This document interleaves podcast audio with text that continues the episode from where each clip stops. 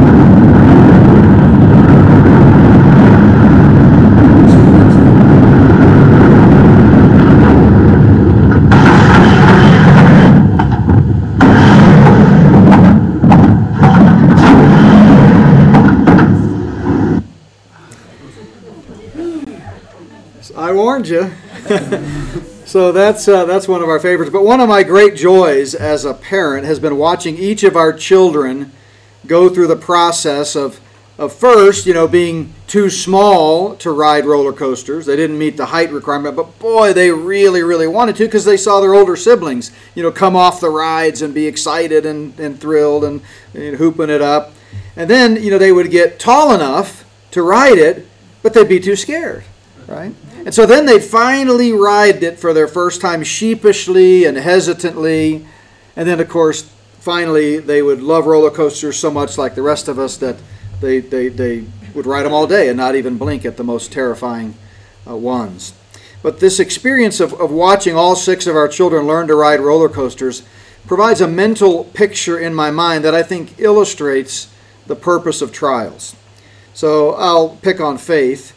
I remember the first time Faith rode a roller coaster, she sat with me, and every time we would approach a large hill or a sharp curve, she would lean in very close to me and grab my arms and hold on tight.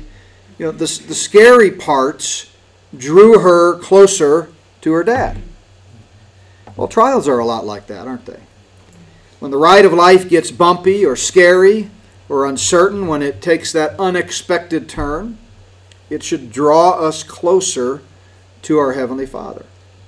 That's it in a nutshell. Trials should draw us closer to God. And really, the writer of Hebrews has been saying this throughout this letter that as the original recipients were facing intense persecution under the regime of Roman Emperor Nero, uh, they should draw close to the Lord. They need to stick close to Him. They need to keep their eyes on Him uh, because He will see them through. And we started this focused look on tests and trials last week with part one, and we looked at chapter 12, verses 12 to 17, as part of this larger series on unshakable faith, trusting God in trying times. And certainly when tests and trials come our way, we need to trust God as much then as ever. Uh, and these original recipients were facing a testing of their faith. Would they endure or would they give up and abandon the faith and revert back to Judaism? So last week we began this sort of look at navigating life's trials, just pulling some principles out of this section of chapter 12. And so I've got five principles. We looked at three of them last week, and just to review briefly so that it all sort of stays in context, the, the three that I looked at last week were first of all, recognize that trials are a form of training. Recognize that trials are a form of training. And we looked at that key word paideia, which we said the noun is used only six times in the New Testament, and four of them are right here in this section of Hebrews uh, chapter 12. And then we said the verb form, paidio, is used another three times in this section. So seven times you've got reference to this training or instruction or discipline. So, for example, in Hebrews 12 5, we read, My son, do not despise the chastening of the Lord. And that's a key word, this idea of instruction. In fact, we talked about how that same word is used to apply to the Word of God in 2 Timothy 3.16 where it talks about how the Word of God trains us. So we need to recognize that trials are a form of training. Then we said respond with the right attitude when facing trials. If the purpose, in light of the purpose of trials, then it, it should solicit the correct attitude. And we see that in verse 7 that we need to endure, endure chastening. And that word endure is a word that we've talked a lot about over the last few weeks, the word hupomeno or the verb form hupomone, and it just means fortitude, patience, steadfastness. And uh, that's what the right response to trials calls for. It, call, it calls for fortitude. Uh, you know, it's easy to trust God when all is going well, but when life throws you a curve, it becomes a little more difficult.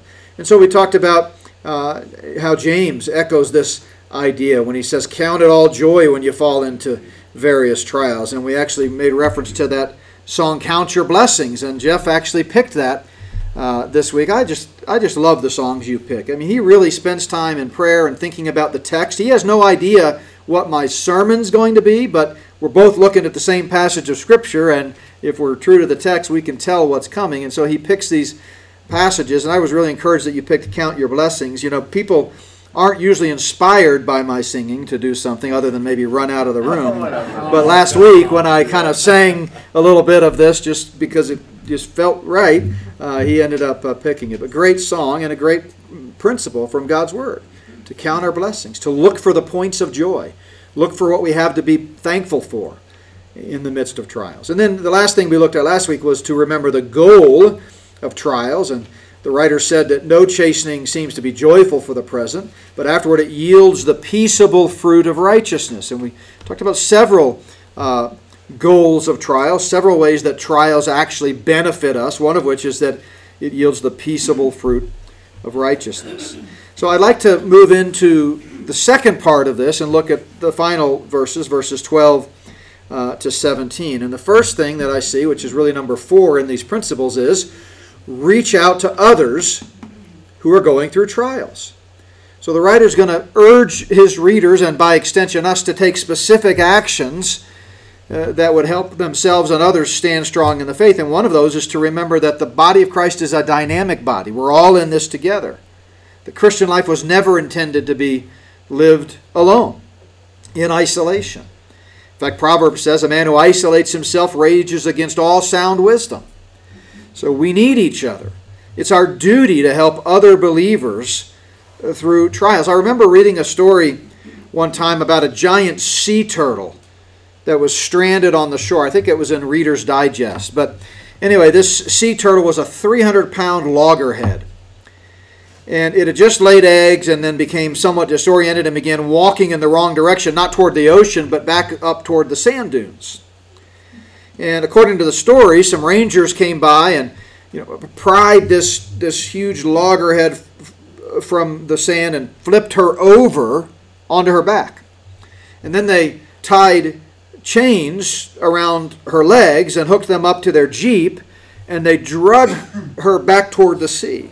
And when they got to the edge of the water, the Rangers unhooked this turtle, flipped it back over, and then the loggerhead, kind of seeing where it was, getting its bearings, went back out into the sea where it belonged.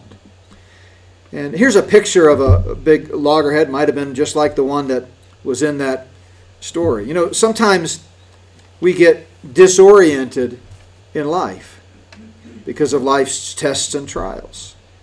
And, you know, like the Beatles said, we need a little help from our friends. You know, we need someone to come along and lift us up and help redirect us, um, put us back on the right track. And that's, uh, I think that's what the writer is saying here in this next section. But isn't that, wouldn't that be cool to have a turtle like that? Could you guys imagine riding that turtle around on your pro? You could ride it all day. I mean, you'd only go like five feet, but you could ride it all day. Not a roller coaster. No, it's definitely not a roller coaster. Yeah, there's sort of this contrasting themes emerging from today's message, unintentionally, I assure you. So, verse 12, the writer says, Therefore, strengthen the hands which hang down, and the feeble knees, and make straight paths for your feet, so that what is lame may not be dislocated, but rather healed. Now, we'll look at the rest of this verse in a moment.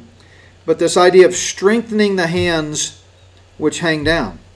You know, at the end of Paul's first missionary journey. And again, we don't know if Paul wrote Hebrews, but certainly Paul echoes the same idea. Uh, we read in Acts sort of a summary that when they had preached the gospel to that city and then made many disciples, they returned. Paul's kind of retracing his steps going back to Antioch. And he goes back to the cities he had visited in his outgoing journey Lystra, Iconium, Antioch. And it says, strengthening the souls of the disciples. Souls there meaning lives. Soul is a word in the Greek New Testament, psuche, that just means our whole being. It doesn't necessarily mean exclusively our immaterial part that goes to heaven or hell, for believers, heaven, but it means our whole being. So they, Paul says, We strengthen the souls of the disciples. And notice what he said exhorting them to continue in the faith, which is exactly what the writer of Hebrews is doing. And so, from the earliest days of the church, this has been a needed exhortation. And in the case of these believers that Luke is referring to here in Acts 14, uh, that Paul and their traveling companions, uh, you know, uh, had gone back and strengthened, they had only been saved a short time. I mean, he had just months earlier had led them to the Lord, shared the gospel with them. They responded in faith. They were new believers, and already they needed to be exhorted to continue in the faith. But notice specifically what did he exhort them? he, he said, We must, through many tribulations, enter the kingdom of God. Now, boy, there's so much packed into that one exhortation. First of all, it's yet another reminder that we see throughout the New Testament that we are not in the kingdom yet. This, this kingdom now theology is not biblical and it's not helpful. This is not the kingdom, this is the church age. We look forward to the kingdom, and that coming kingdom someday is a motivational factor. The writer of Hebrews refers to it many times. He talks about uh, the world to come, which is what we look forward to. I mean, this world, let's face it, it stinks. It's not a, always a happy place. There are obviously points of joy, joy. There are blessings. There are, we talked about in our Bible study hour, uh, uh, seasons of revival and blessing and so forth. So God is very much at work. But in the grand scheme of things, but the Bible tells us the whole world today is under the sway of the wicked one. And we look forward to a new day to come. A better day is coming. We look forward to when Christ comes back, takes the throne, inaugurates the kingdom, and makes all things new. And what does Paul say here? He says, Don't forget, new believers, we must through many tribulations enter the kingdom of God. And we could go back even before the church age and see this is a frequent theme of God's leaders, God's prophets speaking and reminding God's people. Like example, for example, the prophet Isaiah. He's talking here about a future tribulation time prophetically during the ultimate tribulation before the return of Christ. But he says, Strengthen the weak hands and make firm the feeble knees. Say to those who are fearful hearted, Be strong, do not fear. Behold, your God will come with vengeance. Certainly during that final seven year period that we talked about in our Bible study hour, it's going to reach unprecedented times of discouragement and unprecedented cries for God to intervene. But even now, even then, 700 years before Christ, God's people needed to be reminded during times of persecution and trials that God has not forsaken us. He will recompense. And then in 1 Thessalonians 5, Paul puts it this way We exhort you, brethren, warn those who are unruly, but watch, comfort the faint hearted and uphold the weak. A key principle when it comes to tests and trials is that we're all in this together and we need to reach out to others who are going through trials. Now, if we go back to our text, the next thing in this same context that he says is to make straight paths for your feet. You know, this particular exhortation, as well as many others throughout the letter, reveals that some in his original audience were weak, were spiritually weak. Some today are spiritually weak. And so the writer urges them to build one another up so they could effectively walk without stumbling. Know, that's what we need to do. We need to help people walk more steadily. He probably had Proverbs 4 in mind. You know, the writer we know quoted directly from Proverbs 3, so he was spending time in that uh, portion of the Old Testament. But in Proverbs 4, the principle is this let your eyes look straight ahead and your eyelids look right before you. Ponder the path of your feet and let all your ways be established. Do not turn to the right or the left. Remove your foot from evil. Evil in the Old Testament doesn't necessarily mean morally evil, it just means trouble, difficulty. So this idea of, you know, do not turn to the right or the left. If you, you know, we just had the Kentucky Derby. If you think about racehorses that often have blinders on, why? They want to stay focused on, on the goal and not be distracted by what's around them. And boy, in the times of tests and, and trials, there's so much blowing up around us that it's easy to, to get distracted and look at every little thing that's happening. And he's saying, no, no, ponder the path of, path of your feet. Know, know where you're, you're going. You know, I had to laugh this morning. I hope she doesn't mind me picking on her again. But uh, Faith drove from to, to, church this morning. It's been a while since she. Oh, I'm getting the evil eye. Uh-oh. uh, looks like it's going to be Chick Fil A shakes on the way, or not on Sunday. I guess we'll have to find another place. Uh, anyway, so she hadn't driven in a while, just with the weather and all that. So it's been been a while. She's doing. She's got her learner's permit. she's driving. So she got in in our driveway, and I saw her with her right foot going down. Like it looked like she was looking for the pedal. You know, she had to put her foot on the brake to start the car. So I said, "Put your foot on the brake." Start the car, and, and she was like looking like she couldn't find it. Now I'm sure that wasn't the case, but I said, "Honey, it's the one on the left." Well, she didn't appreciate my sense of humor. Uh, but you know, you do sometimes need to look at your feet, kind of get your bearings, especially when you're going through something you haven't gone through for a while. And that I think is what Proverbs is saying, and that's what the writer of Hebrews was saying. He says so that what is lame may not be dislocated. Now that's a that's a really helpful word picture, isn't it? Because physically speaking, when you're walking on unstable ground, what happens? You might twist an ankle. You might step on an uneven spot. If you're hiking through the uh, national forest, you might, even though there's well-worn paths, you know, a little rock or pine cone or something simple like that can cause you to really turn an ankle and really get hurt. In fact, that word dislocated, it's ektrepo, it means to be out of joint. It's the idea of being a physical bone being dislocated. And the readers and us needed to stop turning away from their faith and keep walking that straight path ahead. And that's what we mean when we talked about a, a few messages ago leaning into suffering. Do you remember that? You know, it's easy to repel from suffering and tests and trials. But it's kind of like trying to walk in a fierce storm when the wind is pushing you back. You need to lean in, you know, and, and, and you'll get through it. But if you give up, if you start looking to the right or the left, you're just going to get tossed aside. And to give in under the pressure of trials is to become dislocated. The readers needed a level path as they were continuing to walk uh, with the Lord. So reach out to others who are going through uh, trials.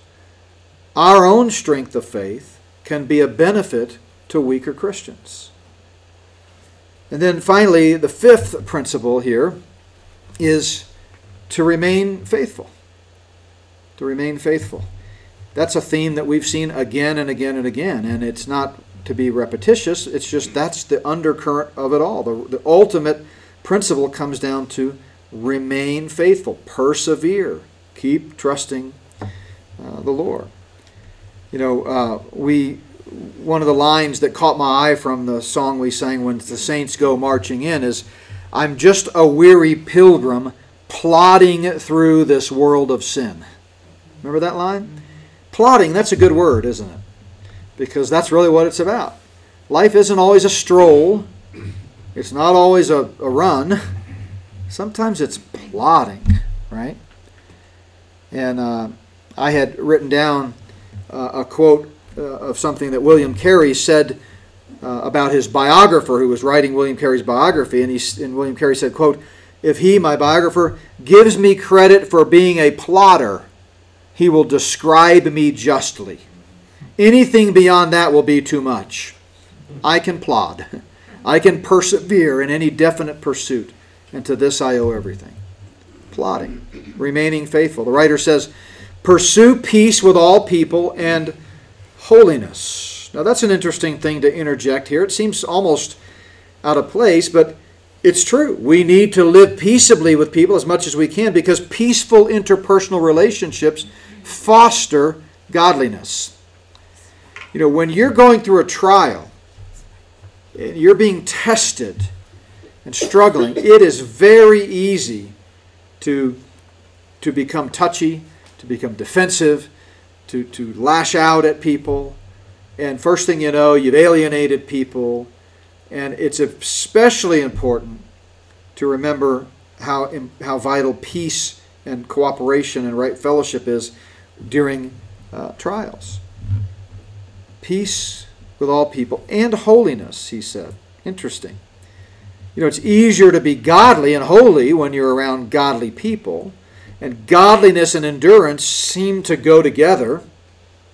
A lack of endurance or giving up the faith or giving in when facing suffering or trials is not a godly thing. It's the exact opposite. Uh, but Peter, Peter reminds us that these two things go together. Remember uh, when he said, uh, giving all diligence, add to your faith virtue, to virtue knowledge, to knowledge self control, to self control perseverance, and to perseverance godliness. See, there's a synergistic connection there, I think. James put it this way Now the fruit of righteousness is sown in peace. Now, what's he talking about there? Well, remember, there's two aspects to our righteousness, uh, in, in, according to Scripture. We are once for all positionally righteous, declared righteous by God because of Christ's righteousness being given to us when we trust Christ. The moment we believe the gospel, we become positionally, permanently righteous. But then there's practical righteousness, and that is our behavior. And sometimes our behavior does not reflect our position in Christ. So, another way to say that is sometimes our practical righteousness is lacking, even though our positional righteousness is just as much there. We are in Christ. Remember a few weeks ago we used that Barney Fife illustration of you know what it means to once again enslave yourself to, to sin or enslave yourself to the old man and he walked back into the jail cell there in Mayberry and closed the door behind him. Well that's that's the idea. We are always in Christ positionally righteous, but the fruit of righteousness comes and goes as we yield to the Holy Spirit. But what's interesting here, talking about that practical righteousness, is James says that fruit is sown in peace. In peace. Again, it's easier to live godly when you're at peace with those around you. You're working together to face whatever the community might be facing. Or another verse that comes to mind is Paul's exhortation in Romans 14 let us pursue things which make for peace and the things which may edify one another. So again, you see a connection here between being peaceful and helping one another, strengthening the hands of others, to, to, put it the way the writer of Hebrews did, but in this case, edifying and encouraging one another, right? So back to our text, he says, Pursue peace with all people and holiness, without which no one will see the Lord. See, personal holiness should be a goal should be something we enthusiastically strive for. That practical righteousness I just talked about. Uh, ultimately, no one can stand in God's presence without perfect righteousness, And since that's true, we ought to, even now, while we await our time face to face, either at death or when the Lord comes back, we ought to be reflecting that kind of righteousness. We ought to be a light in this uh, perverse generation. We ought to be salt and light, like uh, Jesus said. See, nobody can see uh, the Lord unless they're righteous, ultimately. That's why we need Christ's righteousness given to us. And as those who have been declared righteous, we ought to reflect that righteousness. Remember, John said, Someday when we see him, we will be like him. Only those who are like him can be there. Remember, Jesus said in Matthew 5:48, You've got to be perfect if you want to get into the kingdom of heaven. We can't be perfect on our own. We can't put band aids on all of our sin problems. We can't take out our heart and do a heart transplant. We've got to receive by faith the Christ righteousness, that imputed uh, righteousness. That's what John's saying. When he, when he talks about being like him, he doesn't mean we're going to become gods or divine or de- deity.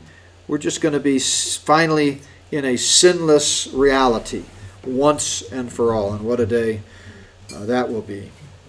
Going back to the text, he goes on to say, looking carefully lest anyone fall short of the grace of God. See, what, that's what they were doing, is neglecting God's grace. Remember, God's grace is sustaining grace here. We looked at this a lot last week when Jesus told Paul, My grace is sufficient for you because my strength is made perfect in your weakness.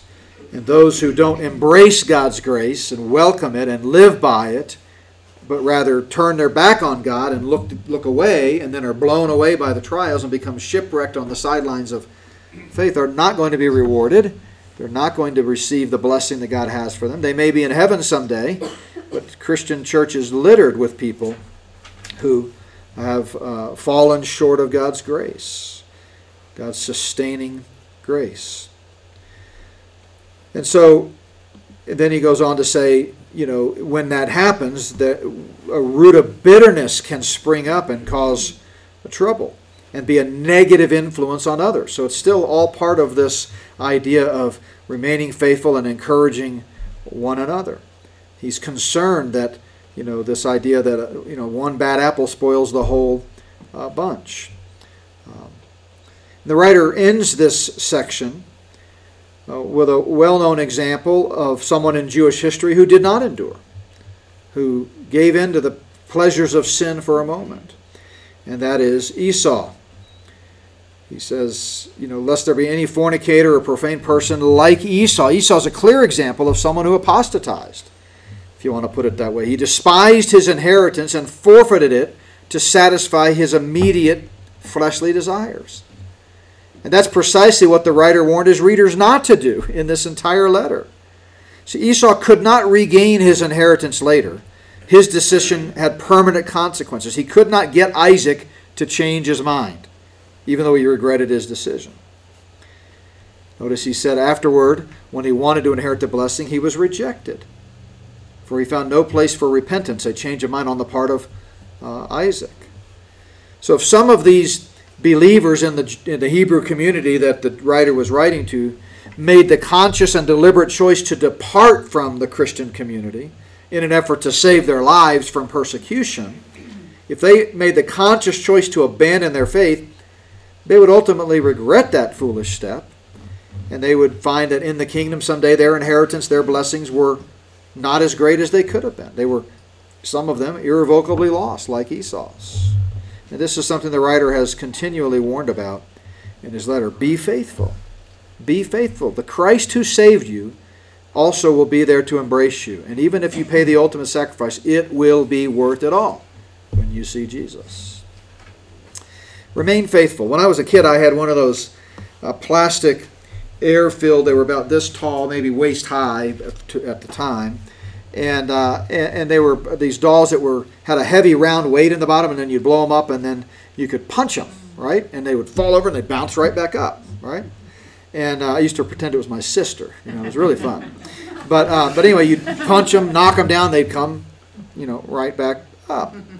Uh, it was kind of like the Weebles. Remember those from my when I was a kid? They were little plastic uh, character toys, uh, and and the idea is Weebles wobble, but they don't what fall down? I guess yeah, Weebles wobble, but they don't fall down. They eventually had to quit selling them because kids were choking on them. But both Weebles and these pop-up plastic toys uh, really served me well because I could punch the, the, the, the plastic doll and imagine it was my sister and I could throw the Weebles at her. So it worked out, it worked out really, uh, really well.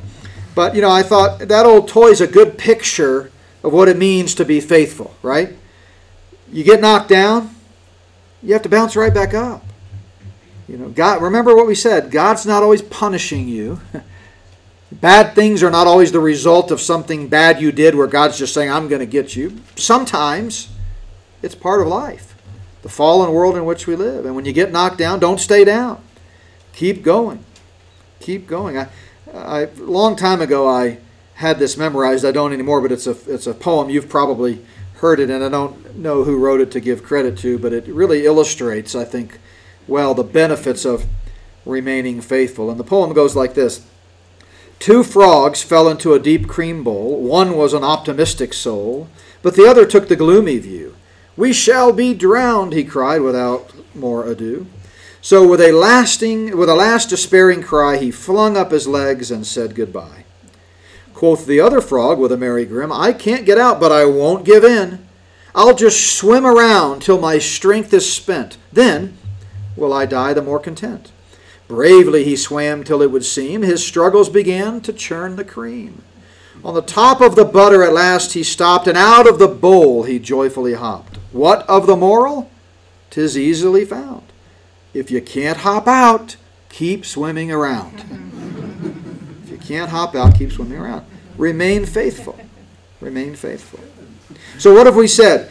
Recognize that trials are a form of training. Respond with the right attitude Remember the goal. God's always doing something. We may not remember it. I mean, we may not realize it until it's over.